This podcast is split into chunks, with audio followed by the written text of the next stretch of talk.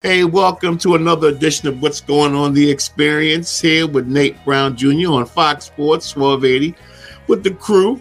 And before I get the crew in the building, every every year, first of the year, we kind of get my guy in here. We talk some stuff on society and what's happening in the world. And that's my man, David Cay Johnston, who wrote three books on Donald Trump.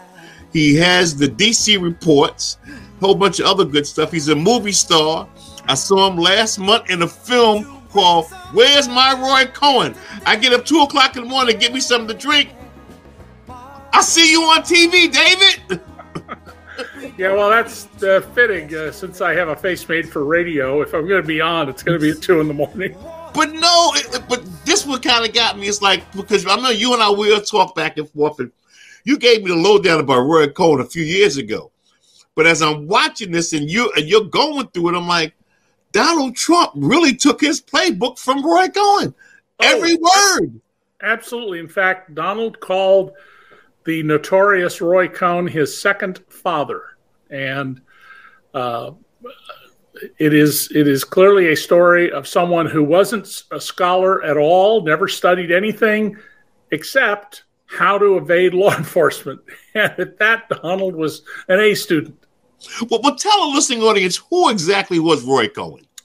Roy Cohn was a lawyer who was the chairman, I mean, the chief counsel on the infamous McCarthy Committee. The Joe McCarthy was this alcoholic uh, junior senator from Wisconsin who would go around saying, I have a list of 151 communists in the State Department, or I have a list of 32 communists in the White House. Mm-hmm.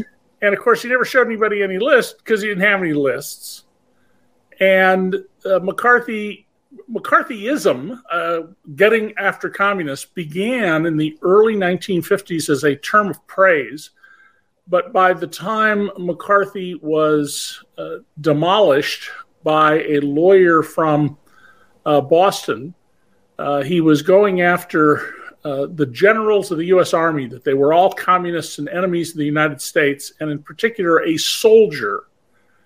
And uh, the lawyer simply said, Sir, have you no decency? At long last, have mm-hmm. you no decency? And that was sort of the end of McCarthy, who um, died not, you know, not terribly long after that. Mm-hmm. But Roy Cohn was the guy, the lawyer on that committee, along with a very young Robert F. Kennedy. Now, stay right there for a second. A lot of people don't know that that yeah. Robert F. Kennedy was on that committee on that little thingy with with right. your boy Roy, Roy Cohn and McCarthy. Right. Although as he got older and when he became the attorney general, when his brother was president, John F. Kennedy, he did use his zeal to go after mobsters and the Teamsters Union, mm-hmm. not to you know harass and persecute people over their politics. Uh, but Donald, when he got out of college, uh, rented an apartment in Manhattan and then reverse commuted out to his dad's business on Avenue Z in the outer boroughs. And uh, he immediately met up with Roy Cohn and stuck close by him. And in his first book, uh, The Art of the Deal, which mm-hmm. All the way through, he talks about how he cheats and lies and steals, and yet he got praised for this book. Uh, he talks about how he admired Roy Cohn because uh, he, he was clearly committing all sorts of crimes, but law enforcement never got him. Well, the, the thing that got me is in the film that Roy Cohn, his like deny, deny, deny. Even if they see you do it, even if they see you with your hand in a cookie jar, you say, "Hey, that's not me. He looks like me, but I'm think it's me." I mean, like the dude was so good at it. They finally got him, I guess, with some tax evasion kinds of stuff, right? Well, the uh, the other thing that Roy Cohn taught, and you've seen Donald Trump do this, is if law enforcement comes after you, you attack law enforcement. Right. They're corrupt. They're the ones who are dishonest. Yours prior is the driven snow. When Roy was dying of AIDS in uh, 1986, he died. He mm-hmm. finally uh, got disbarred because he had been stealing from his clients for years. Mm-hmm and but he they, he was never nailed on on any of the criminal charges. Uh, Roy Cohn used to brag that he was uh, two thirds of his life he was under indictment um, or under investigation, and yet nothing ever happened. I mean, he was the real master of evasion. And that's what we've seen with Donald Trump. There's just nobody uh, uh, who's better at it. Now, I wrote a piece in the New York Daily News on January 8th, a Sunday. Mm. Um, and in that piece, I laid out a very simple way for Alvin Bragg, the Manhattan District Attorney, to prosecute Donald Trump and get convictions. And a number of uh, prosecutors and, and, law professors I know have been in touch with me, and they all say that the, they're not sure they would follow that strategy, but my strategy should absolutely work. Uh, the problem with indicting Donald Trump over all of his many tax crimes is you end up, and I've covered trials and seen this, where the mm-hmm. prosecutors say, well, ladies and gentlemen of the jury, under section 6492, subpart B, Q, 1, 7, H, when you combine it with, and it's like, what? What Trump did is he filed 26 what are called Schedule C mm-hmm. filings. That's what a sole proprietor. It's what I do for my right. business. Right. And those 26 that he filed while he was a candidate or president had zero revenue, no revenue, but he took hundreds of thousands of dollars in expenses. And the reason that makes for a solid criminal case is that in 1984, Donald did this. That was up to that point in his life his richest year. Trump Tower had just opened and apartments were right. selling Trump. like crazy mm-hmm. because he would sell to mobsters and cocaine traffickers. He didn't care who you he were. He didn't care and he but he charged you a premium price. So per square foot, he was always bragging how much he, money he got. and secondly, his first casino had just opened in Atlantic City, uh, the Plaza Casino. Mm-hmm. And so Donald has all this tons of money flowing into his pockets, and he filed a Schedule C with zero revenue and over six hundred thousand dollars of expenses. Auditors from the state of New York and the city of New York denied this and said, no, you owe more money. We're not going to recognize this. Donald demanded that he be tried. Now, these are civil, not criminal trials. Right, right, right. Trials. And uh, he had no receipts, no invoices, no calendars, nothing indicating it was, it was anything but a fabrication. And his own lawyer in the city trial, a guy named Jack Mitnick, who had been the tax lawyer and chief accountant for the family for decades, was shown the tax return that the city received. And it's a photocopy. It doesn't have what's called a wet signature, you know, with your ink pen. It's right. Wet. And Mitnick looked at this and said, uh, Your Honor, that's my signature, but neither I nor my firm prepared that tax return. In other words, Donald Trump forged his own tax return. He took oh the tax return that was done for him and he altered it. And then he had put the guy's signature on it. That's a crime. And Isn't that a crime? That's a, absolutely that's forgery. That's and I don't know why he wasn't prosecuted, but in any event, both judges, the city judge and the state judge, ruled that he had engaged in civil, not criminal, but civil tax fraud. Well, Donald was on notice. And we further know that he knew it was wrong to do this because on April 27th of 2016, which is the last of many, many, many conversations I've had with Donald Trump. He called me. I was in this room you're seeing me in. Mm-hmm. And I brought this up. And he blew up and yelled at me and told me he was going to sue me until I didn't have a, a, you know a roof over my head. And I said, you know, Donald, if you have a case, bring it. Um, which is what I always said to him when he would do this. And uh, so he was on notice. Well, that proves criminal intent. Now, just to be clear to your audience, I am not a lawyer, but I've been a professor of law since 2009 at Syracuse University, and I've lectured at law schools all over the world, mostly about taxes and regulation. But I mean, I understand the, the legal system. You understand some jurisprudence, brother. Yeah. And so, anyway, Donald, uh, if Alvin Bragg can work up the courage to go after him, uh, these are slam- uh, as close as you'll ever get to a slam dunk criminal fraud conviction. Now, the, the criticism of, I've gotten is, well, there's hundreds of millions of dollars of tax fraud on those returns, and you want to focus on a quarter million dollars or so of it. Yeah, because a jury will understand the issues. Yeah. And they'll convict. Um, I, I went to a tax trial in 1976 in, in Palo Alto in California, where the prosecutors who were sent from the Main Justice Department in Washington spent the morning going through all these technical things and it's five minutes to noon, And the judge says, Well, let's break for lunch. And the defendant, a 76 year old tax lawyer, says, gets up and he says, Your Honor, I, I, would really like to make my opening argument first. And uh, we'll be out of here by 12 noon.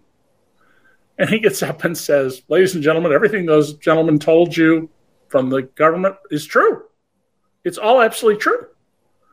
But it's also what General Motors and Hewlett Packard across the street okay. and all these other companies do every day. And all I did was the same thing they're doing. Now, you should be furious and angry that you can do this. But that's Congress allowed this. And to do what these other people are doing, that that's not a crime. And I, I hope you'll recognize that. And I hope you appreciate that these are fine gentlemen sitting here who are doing the best they can. But it's not illegal to do this, much as it offends me as a taxpayer, and it should offend you. And he sat down. We walked out of the courthouse. I took the elevator with the two prosecutors and another reporter, and I said, "Yeah, you guys might as well go home. You've lost." And they were like deeply offended. And of course, the jury took about an hour to acquit the guy. So at the end of the day, Donald understands taxes and tax fraud and how to get away. He doesn't understand taxes at all, Nate. He said, but he knows how to get away with taxes. He knows how to get away with it. Yeah, I mean, Donald has said that he is the greatest expert in the history of the world on taxes. Right. Which is which is laughable. but he knows how to. But he knows how to skate the system, though. That's that's what that's the incredible at. part about it, though. Donald, Dave, Donald hey, we're gonna take a quick break, David, and when we come back. I want to talk to you about what's going on with Sleepy Joe. Okay. Now, now, now, I mean, we know Trump be sneaking out different kinds of top secret stuff. We get that. But Sleepy Joe, and this and this has been done like I think it came out a couple, three or four months ago. Now it's just coming out now. So I'm like, uh, here we go again. We're gonna take a quick break. You're listening to what's going on. I got my man David Cay Johnston in the building and we're talking all things politics and society today. That's how we do. On our place. We'll be right back. Caring for someone with Alzheimer's is a 24 7 job, so we here at Alzheimer's Association keep those same hours. Our hotline is a source for your support this holiday season. We'll be here for you with free social outings, support groups, care consultations, and more. Give us a call at 800 272 3900. That's 800 272 3900. Hello, friends. This is Ryan Verneuille with Fox Sports 1280 here to let you know that we are indeed sponsored by Gruntworks Meat Company, a veteran owned business dedicated to bringing you the highest quality meats at prices you can afford. At Gruntworks, we understand the sacrifices made by our military heroes, and we believe they deserve to be compensated for their service to our country. That's why we offer our competitive prices on all products while still ensuring that our veterans and those on the front lines receive the support they deserve. So, whether you're grilling up a delicious steak or roasting a savory turkey, trust Gruntworks Meat Company to provide you with the best meats at prices that give back to those who have given so much. Visit us online today at gruntworksmc.com. One more time, that's gruntworksmc.com. Hey, folks, we are back here, and this is Nate Brown Jr. with Fox Sports. 1280. And today we're not talking sports right away. We're talking what's going on in the world. And I got my buddy here with me today, David Cay Johnson Johnson from the DC Report. And um, he does all kind of incredible things. And when we left off, we were talking about Trump.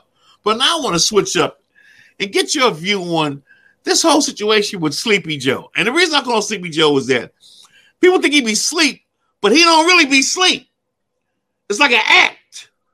It's, it's, it's like it's like it's like my grandfather used to act like he was sleeping, but then go in his pocket and he'll punch in your head.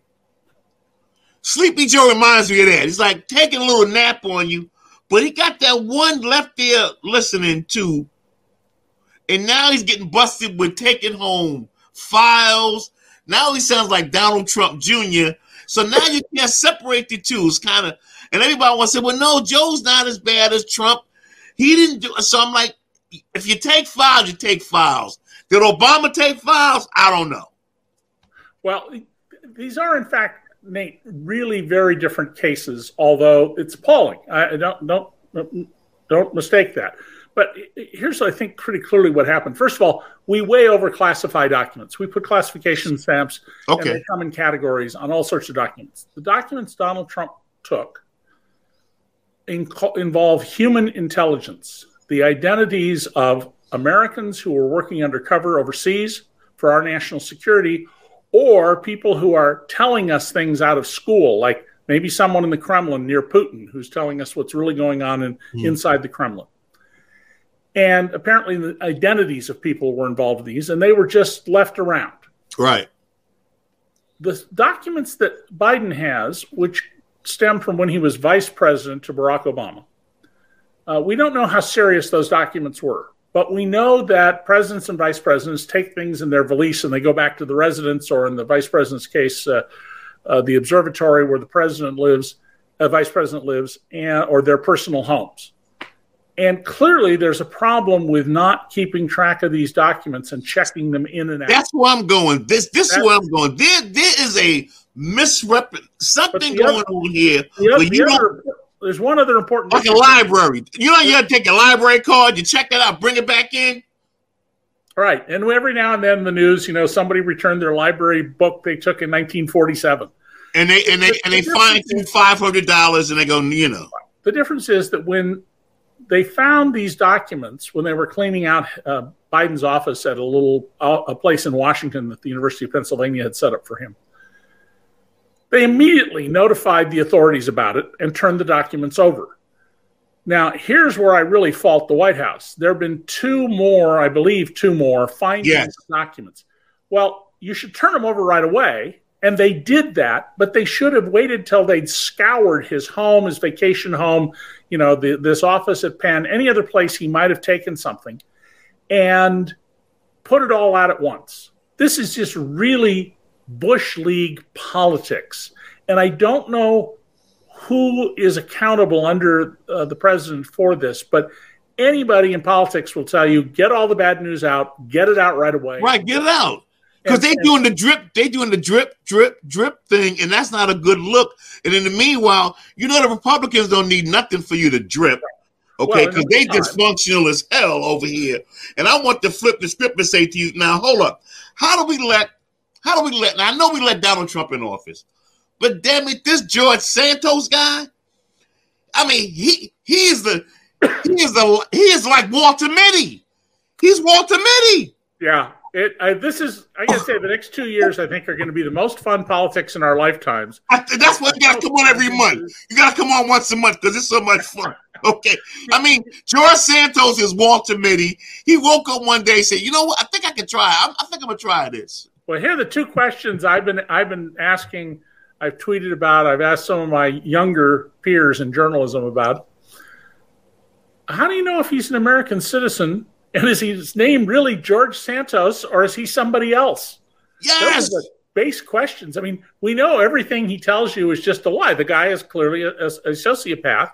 He has no regard for any fact or truth, and he's not even troubled by it. Doesn't bother him. But this, this, what I'm saying. And the there's nobody else in Congress saying, "Yo, you got to go, dude."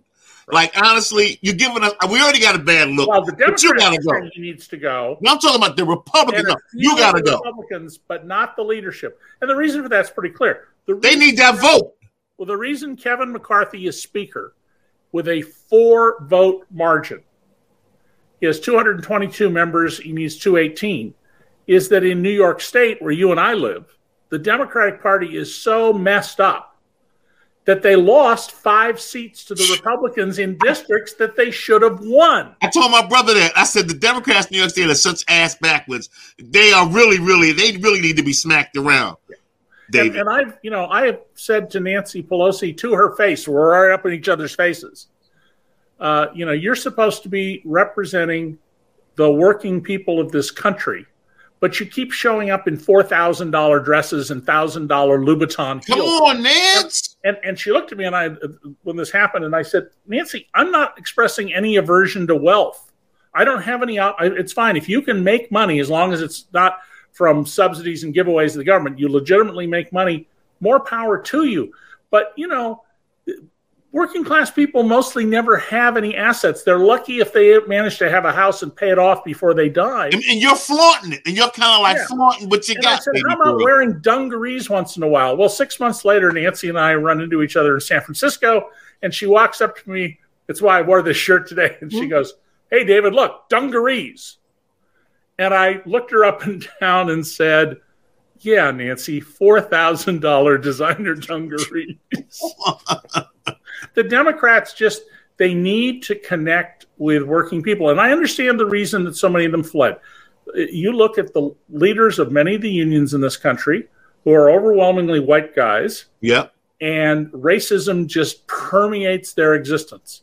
And the Democrats go running, the elected ones, screaming away from that instead of saying either we got to figure out how to work with these people the way they did with the Dixiecrats, the racist Democrats. That's, that's what I was saying. Didn't they work with them Dixiecrats and yeah. Strom Thurmond and them guys? Yeah. And in the meantime, focus on ordinary people. So, if I can, let me tell your audience a couple of things from DC Report that they will have not heard anywhere else that should shock them. And if you've got a pencil and a pen, folks, write it down.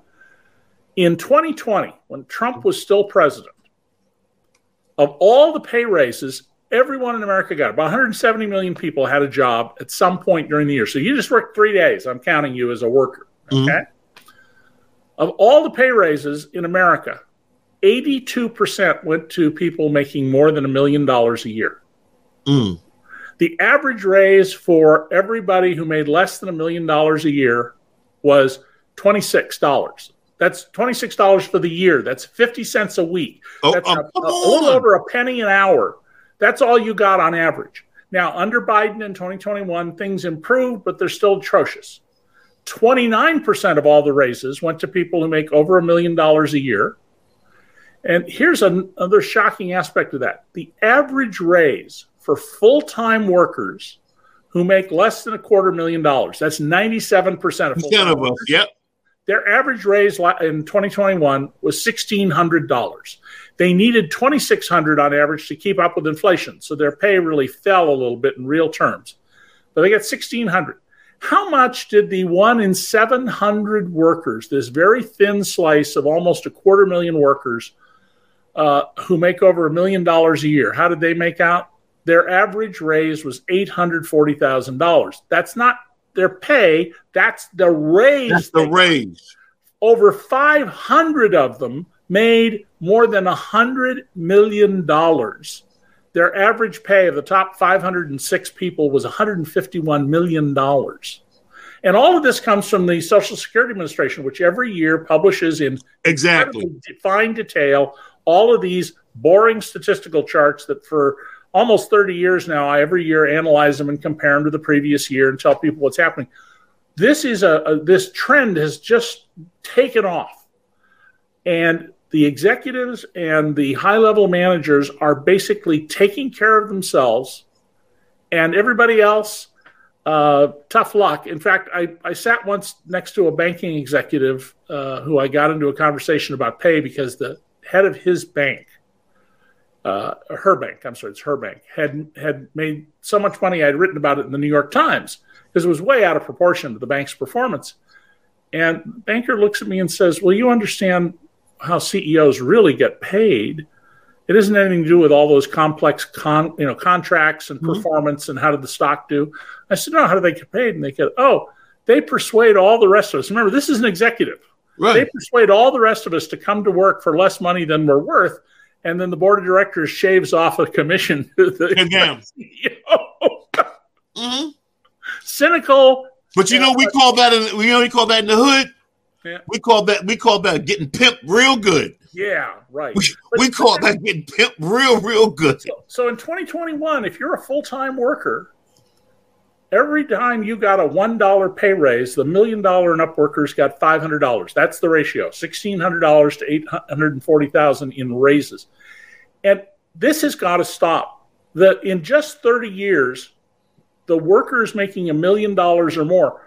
By the way, back in 1991, 30 years earlier, mm-hmm. there were only 191 people who made a million dollars. And to get that number, I'm including people who made a half a million back then, because that's the equivalent of a million. A million now, yeah.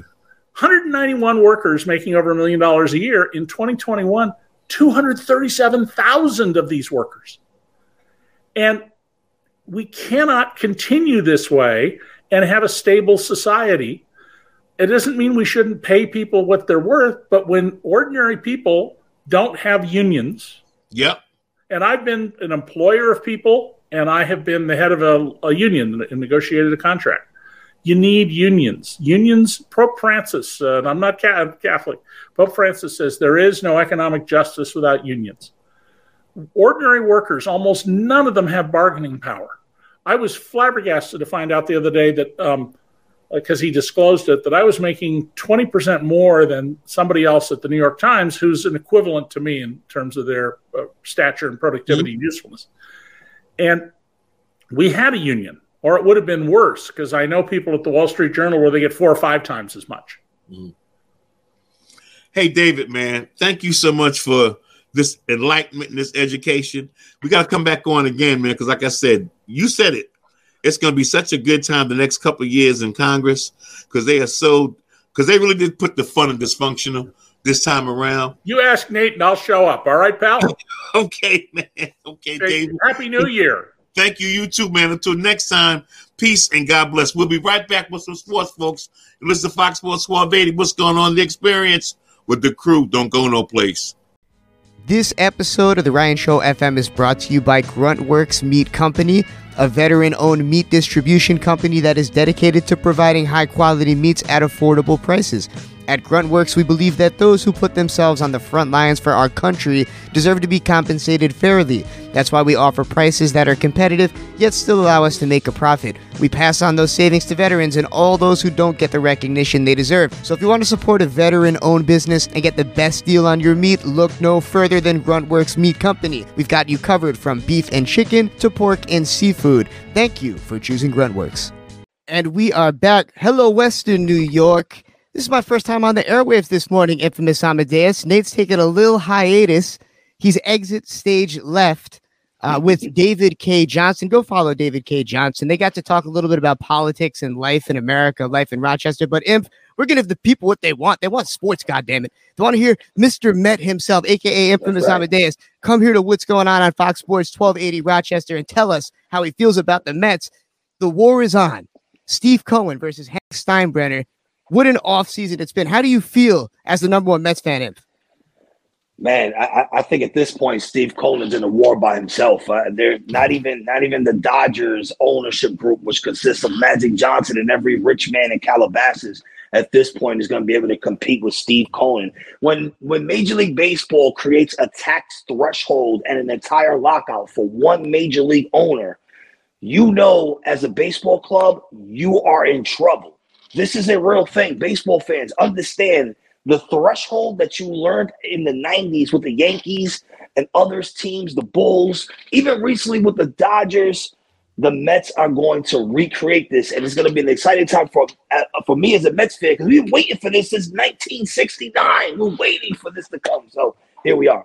Great day. It is. It is for you as a Mets fan. And it kind of goes back to this the son of the king is not the king. And I don't even want to bash Sam because he made some effort. Yeah. He flew yeah. and he saw Aaron Judge. He, he, went and met him in person. They say that the owner of the team doesn't have to do this, which I just find yeah. appalling because the mm-hmm. owner of the team does have to do this. And it doesn't just start mm-hmm. with Steinbrenner. If you're going to spend all this money and invest, mm-hmm. whether you're part of an ownership group or not, you want your team to be number one. You want your team to win.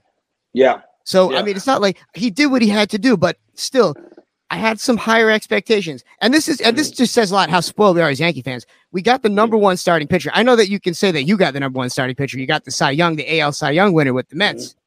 But I still think that Carlos Rodon is a great signing. I think he could be the, the biggest signing of the offseason if it plays out. You're watching National League Baseball. What are your thoughts on Rodon going to the Yankees real quick before we get into uh, Rodon was amazing. I was hoping that the Mets would have grabbed him and Verlander um, to have that lefty piece. Uh, but Rodon to the Yankees. To the Yankees have done an amazing job because they've developed their farm system. You got that young shortstop. You got some young pieces where you necessarily can kind of mimic – the 96 dynasty of the Yankees with some young pieces and some veterans, the same way they brought Paul O'Neill in and a few other guys. You have guys in development. So um, to add that piece, and Aaron Judge was a must have. I mean, you need to make him a lifelong Yankee career. He needs to be a Monument Park tomorrow. Don't wait for him to retire. Tomorrow, put the monument up next to all the greats. He smashed uh, uh, uh, Harris, uh, Maris's uh, record this year. And he's going to have a lot of pressure on him when you're coming into the city with a $300 million contract with the pressure of trying to uh, uh, catch 62 home runs.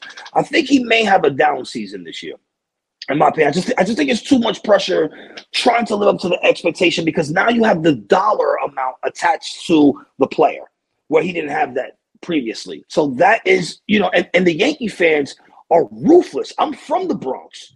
Bronx people are ruthless. If you're trash, they're gonna let you know. So we may see a down season from Judge, but even if Judge is able to produce 40 home runs this year, you know, you know, hit close to 300, he's a six, you know, eight nine center fielder. I mean, what more could you expect from this guy? The Yankees are definitely one of the top contending teams. You mentioned how brutal the Yankee fans are. He literally broke Roger Maris's record this year and was booed at Yankee yeah. Stadium during his slump in the postseason. We are truly the yeah. worst fan base. We're the yeah. best, but we're the worst. You know, one difference too between the old 98 Yankees and right now is that we didn't have an Aaron Judge on that team. No, we didn't have didn't. a guy at that level that could hit 60 home runs in a season. No. We had a well crafted team of veterans, like you said, guys like O'Neill. Mm. We brought in Tino Martinez, Scott mm. Brosius. But they never yeah. had a guy like Aaron Judge there. Now we have this young core of guys, Anthony Volpe, Oswaldo Peraza, who they can Peraza. move around. What an ultimate utility guy. The Yankees have some serious talent, young and veterans. And and Donaldson is set for a bounce back year. I know everyone's hating on Josh Donaldson, but I still think there could be a bounce back year. But we got to get to the Mets here because I know everyone wants to hear their Bills talk too. But we do have the infamous Amadeus here from Sirius XM. How do you feel about your longtime Met, Jacob DeGrom, going to Texas? Do you feel like you guys are going to miss out? No, I, I actually think, in my opinion, we actually had the better offseason than the Yankees because to me, Verlander is an upgrade from from DeGrom, right? So Rodon is an upgraded rotation. But with, with Jacob DeGrom for the last two seasons, he hasn't pitched. When he pitches, he is the best pitcher in the Milky Way galaxy. You can't even find a pitcher beyond the Milky Way galaxy that is better than Jacob DeGrom, but he cannot stay on the field. With Justin Verlander, you know you're getting a proven Cy Young Award winner. You're um, merging him back with Scherzer. You know he's going to give us 30 starts. You know he knows what it takes to win a World Series and get to the playoffs. And this is the type of thing that we need as Mets fans. Um, so when you look at it on an overall scale, I do think it's an upgrade. I also think that Steve Cohen made the best decision and statement to change the culture with the New York Mets fans by letting DeGrom and Correa go. We're not going to take bad contracts. We don't have to do that anymore. We have young talent. We have Alvarez. We have Baty in the system. We have this uh, young shortstop who's he's pretty tall. He's like six six. Uh, Mauricio. He's short. He plays third. I mean, we have some pieces, and we cannot continue to keep blocking. If we need to learn anything from the Yankees, right? Because we're watching them across, we cannot block our young talent to satisfy the craving of fans. It's bad business. And one thing about Steve Cohen, he is a good businessman, and I think long term, these businesses that he made uh, will flourish. You brought some really great numbers to the table about Steve Cohen. You mentioned the tax. Yeah. You said it was how much money that he made in comparison to his overall wealth? Four percent. Yeah. So his- so Steve Cohen and so Steve Cohen and personal wealth is seventeen billion dollars. This is his personal money. So when when sports people are watching what he's doing, this like three hundred and eighty million dollar payroll that he has is only four percent of his income. I mean, this is Walmart money. He's playing with grocery compra money in Major League Baseball. And Major League Baseball was aware of this. That's why they created the Steve Cohen tax to put it into perspective. He owes Major League Baseball over $60 million in tax money, and he doesn't care. It's a new day in New York City. It's a new day in the sports world. There's a new sheriff in town, and you got to get with it. These other teams are. You might be right, If I hate to say it because it, it's like we mentioned the the the, uh, the uh, son of the king is just not the king. This is the great businessman. Yeah. This is the guy who put it all together. He didn't inherit this business. He didn't inherit this franchise. And this yeah. is no knock on the Steinbrenner family. But yeah. this is a great man of our time that has taken this baseball team and of all teams, the Mets, and turned it around and changed the culture within. But we'll see what happens. We'll see if in a yeah. hundred years from now the conversation is going to be how big of a turnaround it was that yeah. Steve Cohen really had. And we'll see if they can actually buy a World Series. Now you mentioned mm-hmm. you don't really mind that Correa left, but that could have been the piece that brought you guys a World Series this year. You know, we, we talk about if you're going to be all in, you might as well be all in. Why spend all this money if you yeah. have all this money, but then you don't put the extra down for Correa? Because that could have been what secured. I mean, he still is, I would say, a top five infielder in baseball right now. Yeah, no, he is. But if you look at a production level, Escobar only hit two less home runs than Correa. So Correa is a luxury piece. That's the thing. The New York Mets are in a position that no other sports team are in. We can afford to spend an extra $315 million on a player who has a plate in his ankle as a luxury just for two more home runs and a few more stolen bases. Defense between Correa and Escobar is not really that far apart. The problem with the Mets is that the Mets need a designated hitter and need to decide what they're going to do with the catching system. The kid Francisco Alvarez, he needs to start this year. Throw him in the DH role and let the kid swing. He's going to hit 30 bombs. 30 bombs. Correa was a luxury, and God bless the Twins. But I'd rather them let him go and us not to have to have this conversation six years from now of how bad of a contract this was. Because this is what it's been like being a Mets fan. We have these conversations. Oh, why do we let this guy go? We signed Pedro Martinez. We're talking about it two years later. Oh, it's a bad contract. We're still paying Bobby Bonilla a million dollars every year since like 97 or whatever year that was. You know, Insane. Mets fans are tired of having these conversations. So I just think that it was a better statement to let the, them go than to keep them. It's a good point. A better statement for the culture, the changing culture of the New York Mets. And it's scary. It is a scary time to be a New York Yankees fan. I have to say, even though we just signed Aaron Judge, best player in baseball. Yeah. You say that he's going to have a drop off this year. I don't see him hitting 60 home runs again, but I could see him hitting over 50 home runs again. I know the, the uh, analytic nerds out there are mm-hmm. predicting along the lines of 47 home runs, but that's what i feel like he's coming out with a vengeance this year. I'm thinking, you know, I still think that overall the Yankees do have a better team than the Mets, right? I mean, the Mets won more games, but when it comes to the postseason experience, the Yankees are built to survive longer in the postseason than the way the New York Mets are constructed. The problem with the Yankees is that you got to get through the Astros. And even though the Astros lost Verlander, they added Abreu, they still added pieces, and these guys know how to win. Go back to the interview when I was here last time uh, uh, uh during the uh, uh the All Star break. I predicted the Astros. The Astros are the team to beat. In in the National League, it's really a toss up. You just never know how the postseason was going. I mean, how did the Phillies crack all the way through to the World Series? Are they a World Series deserving team? You just ignited a fan base. They're going to be a third place team this year. They're not better than the Mets and they're not better than the Braves, but they still made it to the World Series. This is baseball. And they made some they made some good pickups in the offseason. They did. They did. Arguably they did. the best shortstop in baseball just went there reuniting him with Bryce Harper. Harper. What what what a great GM move by Bryce Harper. People aren't talking about oh. that. Oh no, Trey Trey Turner, Trey Turner, but the Phillies are going to have problems because they're not going to have Bryce Harper um, for for a, probably until like August, right? So you're kind of exchange, yeah, you're exchanging Trey Turner for Bryce Harper, and what Bryce Harper brings production wise, there are only five players in the entire game that bring that, like Aaron Judge quality level of baseball when he steps into the batter's box. The Phillies are going to be a good team, but they're still got to chase the Braves. The Braves did an amazing job. They signed the catcher that was with uh, Oakland Sean Murphy. They they got yep. a six year deal. I mean, they huge. What an acquisition down. was that? How did and that went under the radar too? They got the one player that the Oakland A's have. What are they doing in Oakland? What is going on? How do they let this happen? Are they getting ready to gear up and sell that team? There's literally yeah, nobody there. Are.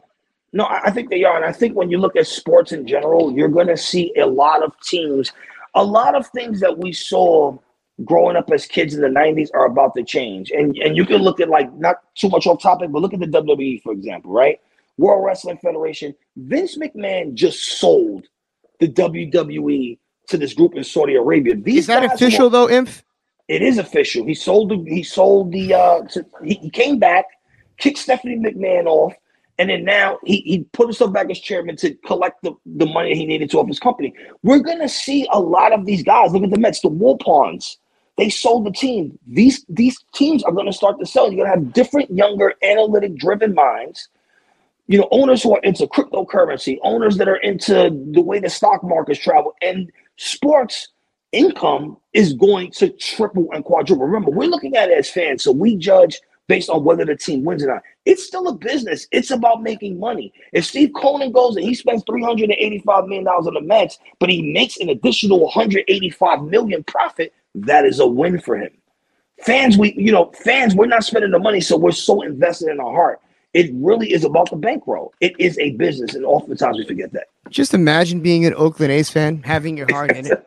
imagine being a Pittsburgh Pirates fan. We feel bad for you. If you're out there listening, let us know how you feel. We're on social media. What's going on? Underscore Fox Sports on Instagram. And where can they find you out there?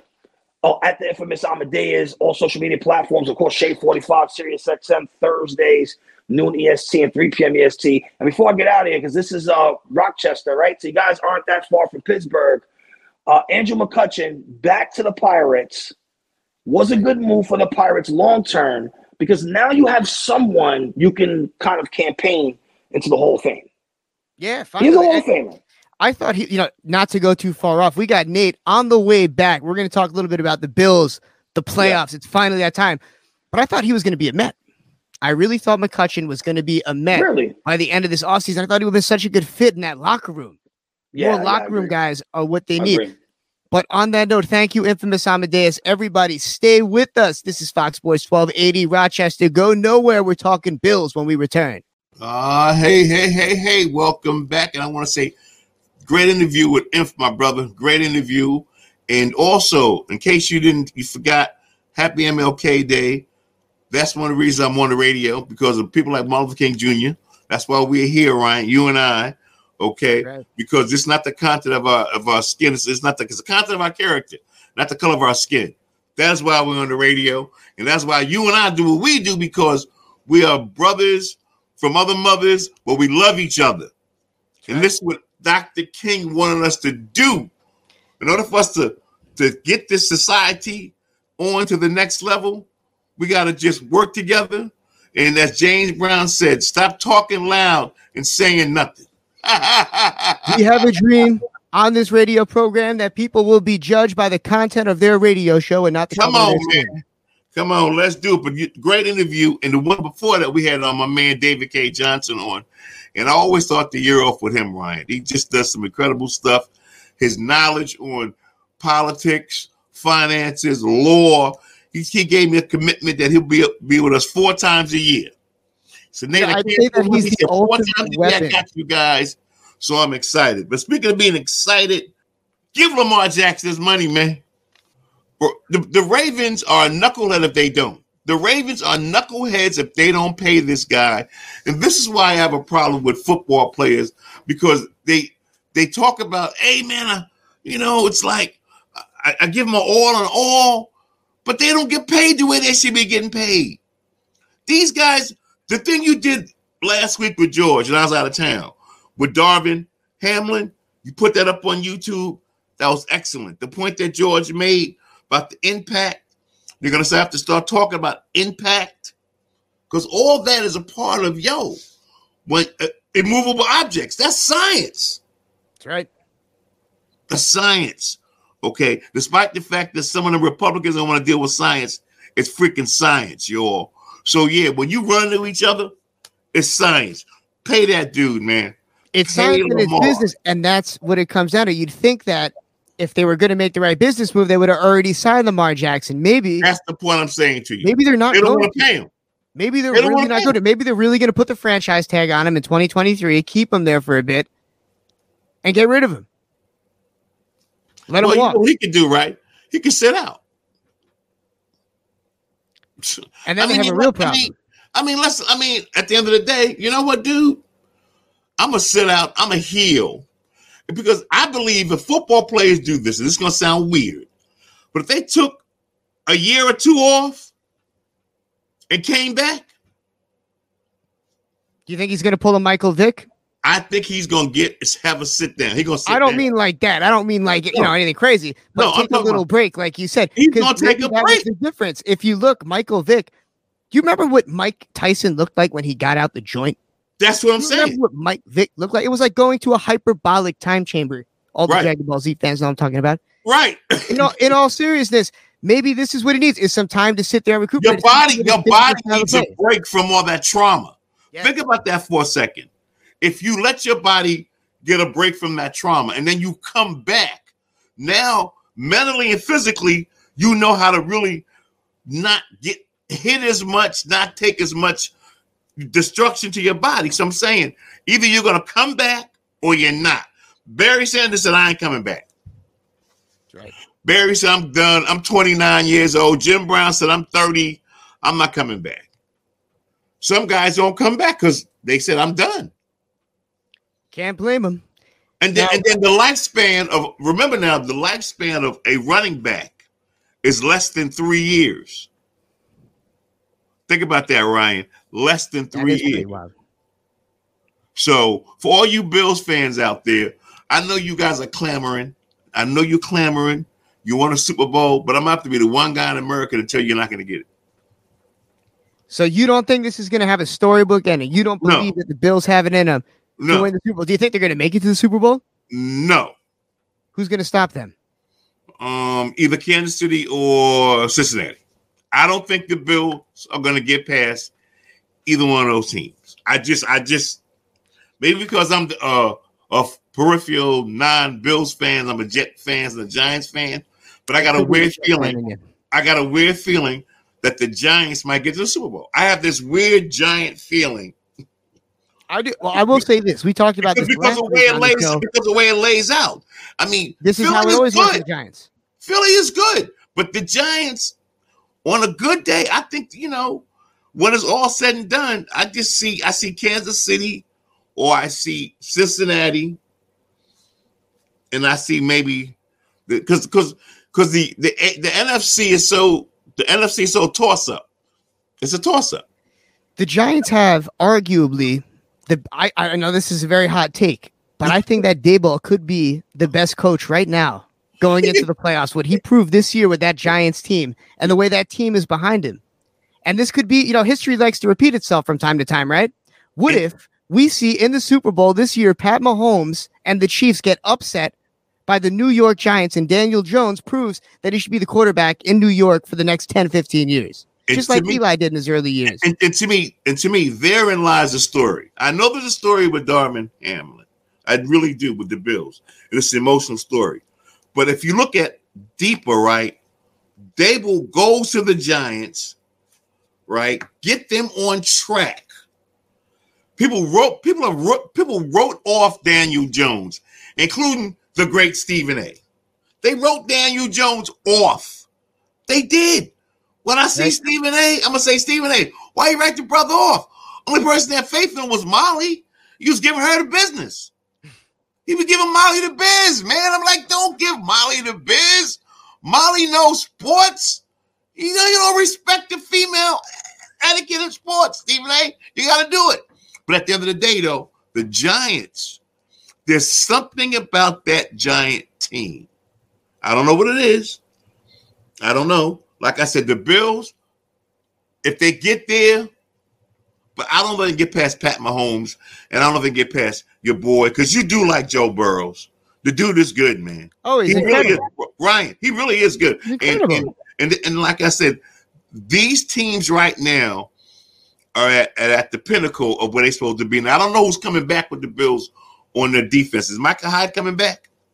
They say that he is going to return. They say So Micah Hyde returns. They need Micah Hyde. They need Milan. They need the Milano guy to do his things. Remember that secondary is suspect for Buffalo. So time out. No, no. We got some reports from uh, the producers behind the scenes. They are saying that he's returned to practice, but now reports are in that he's going to be out. There were Ooh. reports last night of Ooh. Micah Hyde practicing, but now they're saying the veteran safety will indeed be out against the Dolphins later this afternoon. Okay. So that is a pretty big difference maker. But the momentum is on the side of the Bills. The story is Oh, yeah, on the side course. of the Bills. We Of saw the we saw that touchdown return. A lot of people thought the NFL was rigged until they did Joe. it again. Two. As a matter of fact, you got to put that up on the tube for us. Two. Those two touchdowns back to back. I mean, they were monumental. Was it an act of God or an act of special teams? That's the No, it, was, question. no, it was active special teams because they suck. So I mean, anytime that the guy runs run it back twice, you're kind of sticking up the joint. But before we go with sticking up the joint, hold up. The Dallas Cowboy fans, honestly, my brother Dean, I love you, but the Cowboys ain't doo doo. You have to go listen to OutKast. Roses smell like boo boo. The cowboy, the cowboys, the cowgirls, the Dallas Cowgirls. You're offending the young kids out there. I don't care. The cowgirls, the Dallas cowgirls, I don't care. The gender thing, get I don't care. Get off of that gender stuff. Stop it. They're girls and they're boys. This us's and them things, I'm you're, you're confusing me. There's Giants fans and there's Cowboys fans. One do you want? Giants fans is Cowboys fans. There's Buffalo Bills, there's Buffalo Jills. What the heck? Come on, man. Stop it. Okay. So the Cowboys, Jerry Jones, you'll never win another Super Bowl. And Dak Prescott is not that nice. He is okay. Now he might have a return of the Mac like your boy Geno did. You remember Geno came, you know. I mean, he he's had a well more storied career than Geno. but- this is a great story that Geno had a comeback, but Prescott is look. Prescott's a great. He, I wouldn't say he's a great quarterback, but he's a solid, solid quarterback. but he'll never get you. that would love. He'll never get you to the promised land. well, we don't know there's because we don't have the right team around him ever. There's some Disappointing quarterbacks. team. There's some quarterbacks that will never get you to the promise. Jim Kelly, Bills fans. I'm sorry. This is why I give you the He got him four times. this, but they'll he'll never he never got them to the promised land. Was it Jim Kelly's fault that they lost four Super Bowls? It was his boys' fault going out being drunk on three of the four of them. Okay, and that's history. Go look that up. You're a youngin. Them brothers were getting toasty with the mosty and not paying attention to what they were supposed to do. That's why the Bills lost those Super Bowls. They went there partying like it was 1999. But is that how they got there in the first place? Because that's that could be a reason. Maybe it was the uh, copious amounts of alcohol that brought them to the Super Bowl. How can you change your lifestyle when it's what brought you there? Yeah, well, you see they didn't win, right? So they needed to take a sabbatical a day before the Super Bowl. Put it that way. All right. So sorry about that, Bills fans, but it ain't your season yet. You might get there. You might, but that, but that, and if that, listen, with the coming of your boy from the Jaguars, what's his name? What's that kid from the Jaguars? On the, The Bills? quarterback. Oh, uh, uh, uh, the uh, the quarterback, of the Jets, Trevor Lawrence, And the other kid from the Chargers. Justin Herbert. Okay, then. Quarterback. Okay, so so they have got more young guys in the AFC that's ready to take on the Bills and Josh Allen. This is what I'm trying to tell you. It's going to be a harder road for the Bills to get there than in the than in the air. That's why Tom Brady need to just retire and Aaron Rodgers need to go to the Jets. If you're listening out there and you want some input, you want to tell Nate how you feel, you want to give us your hot take, find Please. it. We're on TikTok. We're on Instagram. What's going on? Underscore Fox Sports. Let us know how you feel. Hey man, we gotta get out of here, right? It's that time, but that's the whole point is that we're not really getting out of here. We're just moving to Instagram. So Okay, find well- us, follow us. What's going on? Underscore Fox Sports. We got a hell of a week ahead of us, Nate. Yeah, we- we do, man. And- And put up some of those little. I like those little videos you put up. Yes. throw some of them videos that we're talking about. You know, you know. Those, so throw that up there. I like that. That's really cool. Hey man, remember have a good MLK day. Okay, try to be better to your to your brother to your sister. Sorry about that. And to they and them as well. That's right. Everybody out there, boys, girls, ladies, gentlemen, everything in between. And whoever will you, be back soon. whoever you, and and and rest in peace, Lisa Marie Presley. Yes. Oh my That, gosh. that got me right there. That kind of Yeah. got me because I kind of watched her grow up. It's wild when you watch like I watch her, Michael Jackson. When those people die before me, it's kind of weird. Yeah, that's a sad one. That is a sad one. That was kind of sad to me. That was sad. That was sad. And and listeners, follow me to my platform. I'm on uh, the Ryan Show. I'm Ryan from the Ryan Show. A lot of you don't know that. People think I'm just Ryan V from the Hamptons. I'm also Ryan from the Ryan Show. Google the Ryan Show. Every week we have a whole bunch of great guests on. Myself, Mr. Sheeks, and Hamptons Dave. And Nate, as always, it's such an honor to co-host the show with you. Appreciate you inviting me on as Really, always, brother. We'll be getting in until next week. Peace. God bless. See you.